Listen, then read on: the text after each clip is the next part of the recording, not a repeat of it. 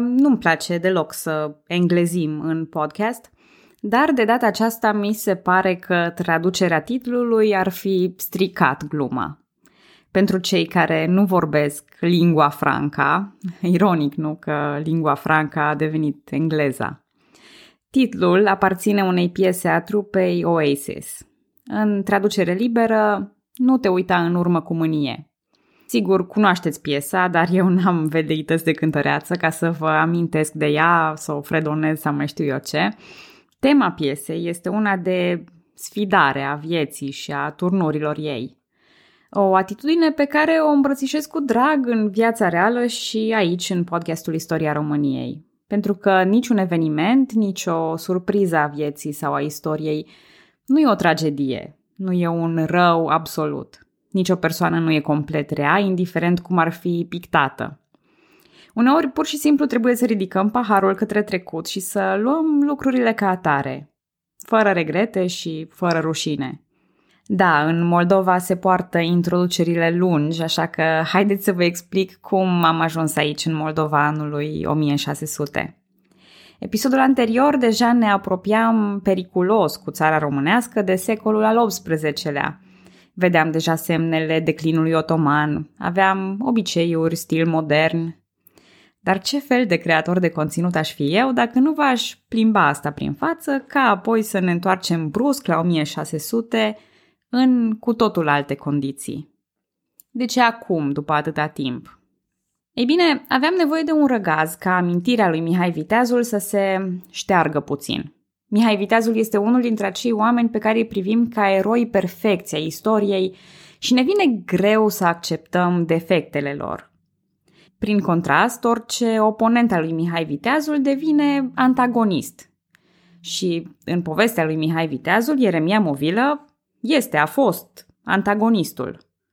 Dar în povestea lui Ieremia Movilă, el e protagonist. Așa că astăzi mergem pe una dintre temele mele preferate. Nimic nu e alb sau negru, totul e în nuanțe de gri. Bună, numele meu este Călina și în acest episod din podcastul Istoria României ne uităm înapoi cu acceptare. Lăsăm mânia la o parte și încercăm să-l cunoaștem pe Ieremia Movilă, domnitorul Moldovei de ce a luat anumite decizii, cum a ajuns la cuțite cu Mihai Viteazul și cum a ajuns la conducere clanul movileștilor, căci și ei sunt mulți și asta înainte ascensiunii spectaculoase a cantacuzineștilor în Valahia. Și, sigur, nu vă las fără o mică recapitulare a situației. După cum vă amintiți, în 1595 tronul Moldovei era un pion important în jocul de șah internațional. Sau, hai, fără șah, mai bine cu fotbal. În uh, Champions League jucau Imperiul Habsburgic și Imperiul Otoman, aflate în plin conflict. Iar în Europa League, Moldova era disputată între influența polonă și cea maghiară. Domnitorii ajungeau la scaunul domnesc prin sprijin străin, tocmai din Polonia, Ungaria sau, mai rar, chiar țara românească, dar mențineau și vasalitatea față de otomani, inclusiv obligațiile financiare. Asemeni țării românești, Moldova era într-o situație economică dificilă, iar otomanii o foloseau ca fermă de taxe. Practic, domnitorii erau prinși în această schemă piramidală financiară, doar că mai aveau pe cap și vecinii. A, să mai spun și de tătari, care făceau incursiuni de jaf pe teritoriile Moldovei. Pe scurt, situația nu era deloc roz, iar ca un domnitor să preia frâiele, trebuia să aibă tărie de caracter, nu glumă. Dar o trăsătură la fel de importantă era aceea să facă anumite compromisuri, navigând apele învolburate ale diplomației și ale războiului. Treabă grea. Așadar, reîncepeam recapitularea de astăzi în 1595, când Ștefan Răzvan a fost pus pe scaunul domnesc cu ajutor maghiar, fiind domnul de încredere a lui Sigismund Batory și, evident, făcând parte din aceeași alianță anti-otomană Știți voi, aceea în care Sigismund a devenit suzeran peste toate cele trei principate române. Dar omul de încredere al lui Sigismund și implicit al Habsburgilor nu putea sta prea mult. Probabil că otomanii simțeau că se apropie de un punct de criză în ceea ce privește principatele române, așa că s-au ocupat rapid de situație și au încheiat un acord cu polonezii prin tratatul de la Cecora. Hatmanul polonez, Jan Zamoyski, îl înscăunează așadar pe Ieremia Movilă. Acum, familia Movilă era una bine ancorată în boierimea moldovenească. Legenda spune că în timpul bătăliei de la Șcheia dintre Ștefan cel Mare și turci, aprodul Puricei ar fi salvat viața domnitorului oferindu-i calul său. Drept răsplată, Ștefan cel Mare l-ar fi boierit pe aprodul Purice și la pachet i-a dat și un nou nume mai impozant decât acela anterior. Dincolo de această legendă, într-adevăr, familia Movilă are o ascensiune impresionantă în secolul al XVI-lea, fiind prieteni buni ai polonezilor și legând alianțe de căsătorie atât în Polonia cât și cu dinastia mușatinilor, de unde Ieremia își poate justifica pretenția la scaunul domnesc. Și lucrurile într-adevăr par să se așeze și să așeze bine și firesc pentru toată lumea. În schimbul sprijinului militar și politic, Ieremia promite să joace frumos, să se supună atât polonezilor cât și otomanilor. Bun, haideți să ne oprim puțin și asupra Poloniei. De ce nu a participat Polonia în coaliția anti-otomană? Polonezii erau oarecum feriți de conflictul dintre otomani și Habsburgi, fiind uh, geografic și politic plasați într-o zonă ceva mai neutră. Sistemul lor administrativ era unul mult mai democratic, existând încă din secolul al XV-lea o formă a Parlamentului numită Seim. Polonezii de altfel păstrează și astăzi numele de Seim pentru camera inferioară a Parlamentului de astăzi, așa cum este Camera Deputaților la noi. Acum, implicarea cu sistemele agresive, feudale, expansioniste ale otomanilor sau ale Habsburgilor erau idei cât se poate de proaste pentru polonezi. Privind înapoi în istorie, da, dacă s-ar fi opus și polonezii otomanilor, atunci lucrurile ar fi arătat diferit. Dar asta e istorie contrafactuală și nu are niciun sens să discutăm astfel de ipoteze. Revenind la Ieremia Movilă, primele lui zile ca domnitor sunt cât se poate dezbuciumate. După plecarea lui Zamoischi, el se confruntă cu o oaste tătară și se pare că a dus personal negocieri cu hanul tătarilor, scăpând în cele din urmă de invazie.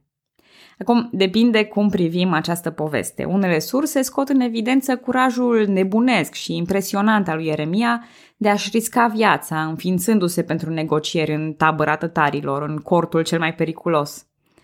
Dar, pe de altă parte, Ieremia avea spatele asigurat de polonezi și otomani și ar fi fost o nebunie ca tătarii să-l fi ucis într-un context de negociere diplomatic.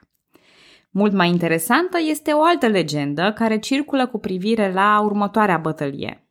Ștefan Răzvan fusese alungat, dar a revenit cu sprijin maghiar, fiind învins la Areni sau Șcheia. Acesta e tras în țeapă sau, posibil, după alte surse, decapitat pentru a preveni o nouă tentativă de a recupera tronul.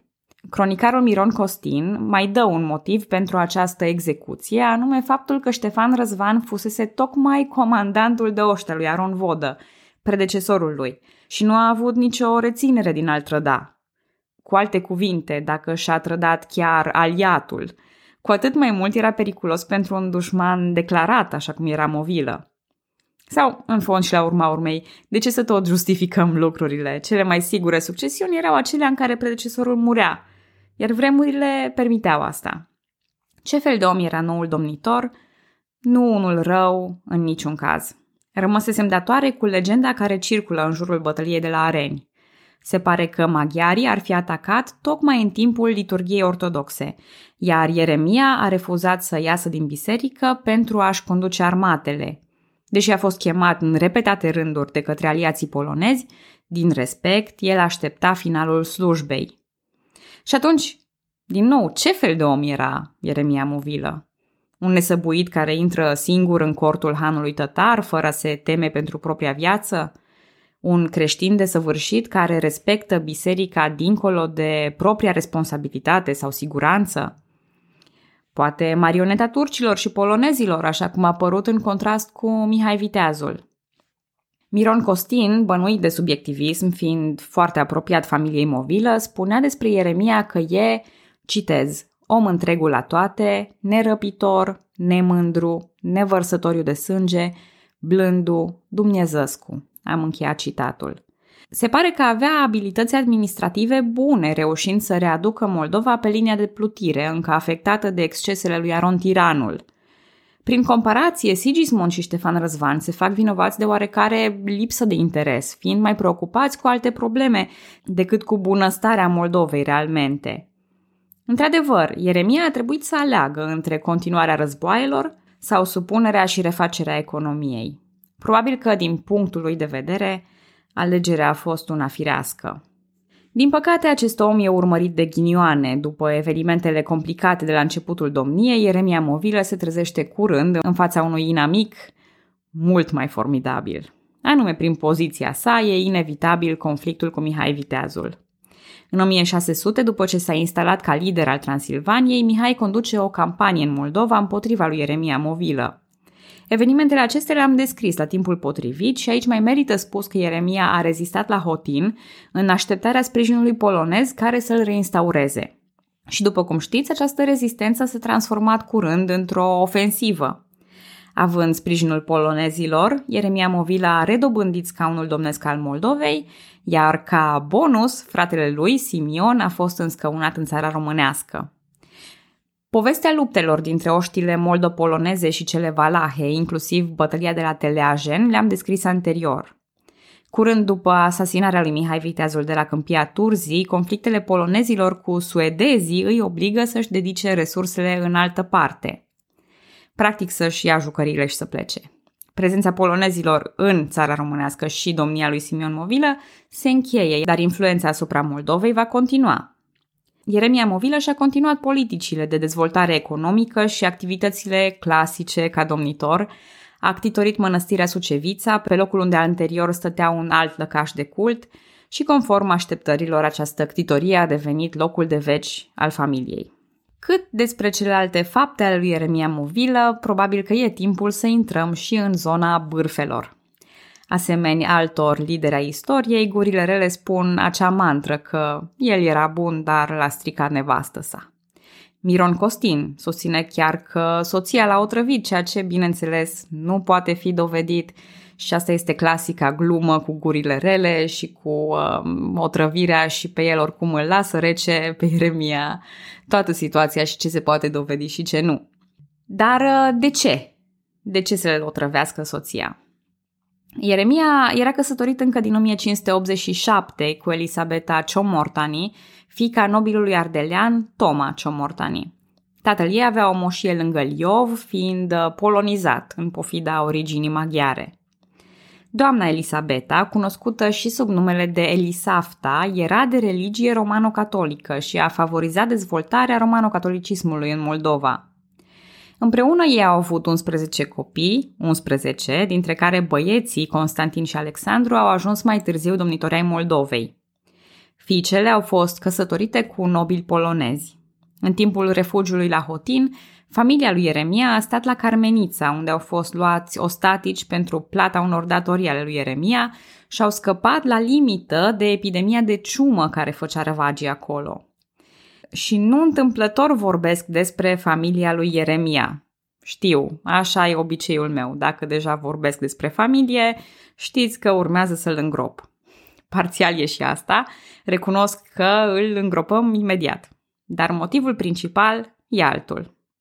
Conflictul dintre frați. Se pare că doamna Elisabeta deja îi purta pică lui Simion, cumnatul său, dar în 1602 se strică și relația dintre frați.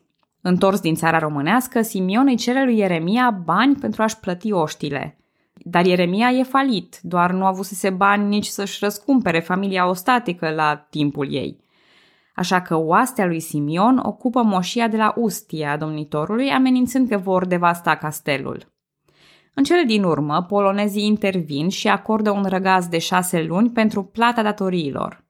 Iar după această ultimă plată făcută de Ieremia, el se cam satură în alt sprijini și scoate din belele pe Simion.